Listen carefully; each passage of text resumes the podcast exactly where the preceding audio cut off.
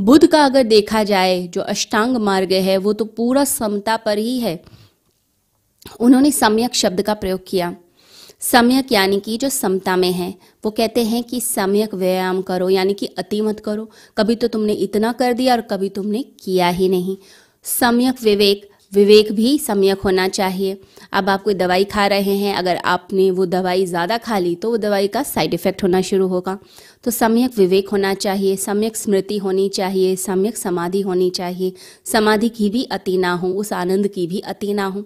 तो अंदर और बाहर बैलेंस रखना है, इसी को स्वर्ण पथ कहा जाता है, स्वर्ण मार्ग कहा जाता है, मध्यम मार्ग। इसलिए पहले के सन्यासी कहते थे, जैसे तलवार की धार पर कोई व्यक्ति चलता है, बिल्कुल ऐसे ही एक योगी चलता है। यानी ना तो भोग की अति करता है, न त्याग की अति करता है, वो बिल्कुल सीधे अपने मार्ग पे चलता चला जाता है। नासाग्र दृष्टि के बारे में श्री कृष्ण गीता में चर्चा करते हैं। उसका अर्थ है कि आपने इधर उधर नहीं देखना, आपने एक ही बिंदु पर मन को टिकाना है, अपने अंदर बैलेंस बनाना है। आज्ञा चक्र जो है, उसमें भी जब मन को टिकाया जाता है तो ना तो लेफ़्ट ना राइट सिर्फ़ बीच में ही मन को टिका दें, तभी मन के पार भी हो सकते हैं। हमारे शरीर के अंदर हर चीज़ दो है।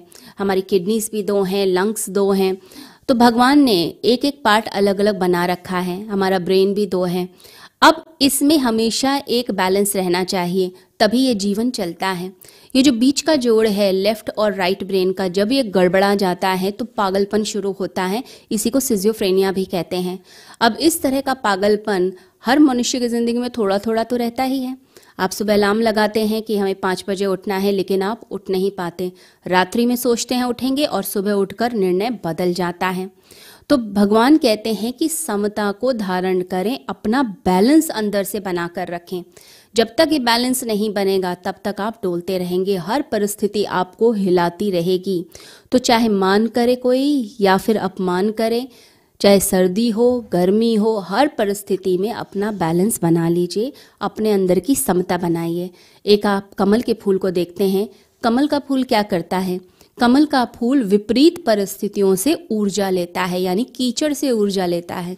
कीचड़ उसका स्वभाव नहीं है, विपरीत है उससे, लेकिन उससे भी ऊर्जा ले लेता है और अपने आप को समृद्ध करता है, फिर अपने आप को खिलाता भी है, अपने आप को हृष्ट पुष्ट करता है, सुंदर बनाता है, सौंदर्य भी उस विपरीत परिस्थिति से लेता है और उसके बाद इतना खिल जाता है ऊपर ऊपर उठता चला जाता है, जैसे कि उस निराकार परमेश्वर से एक होना चाहता है।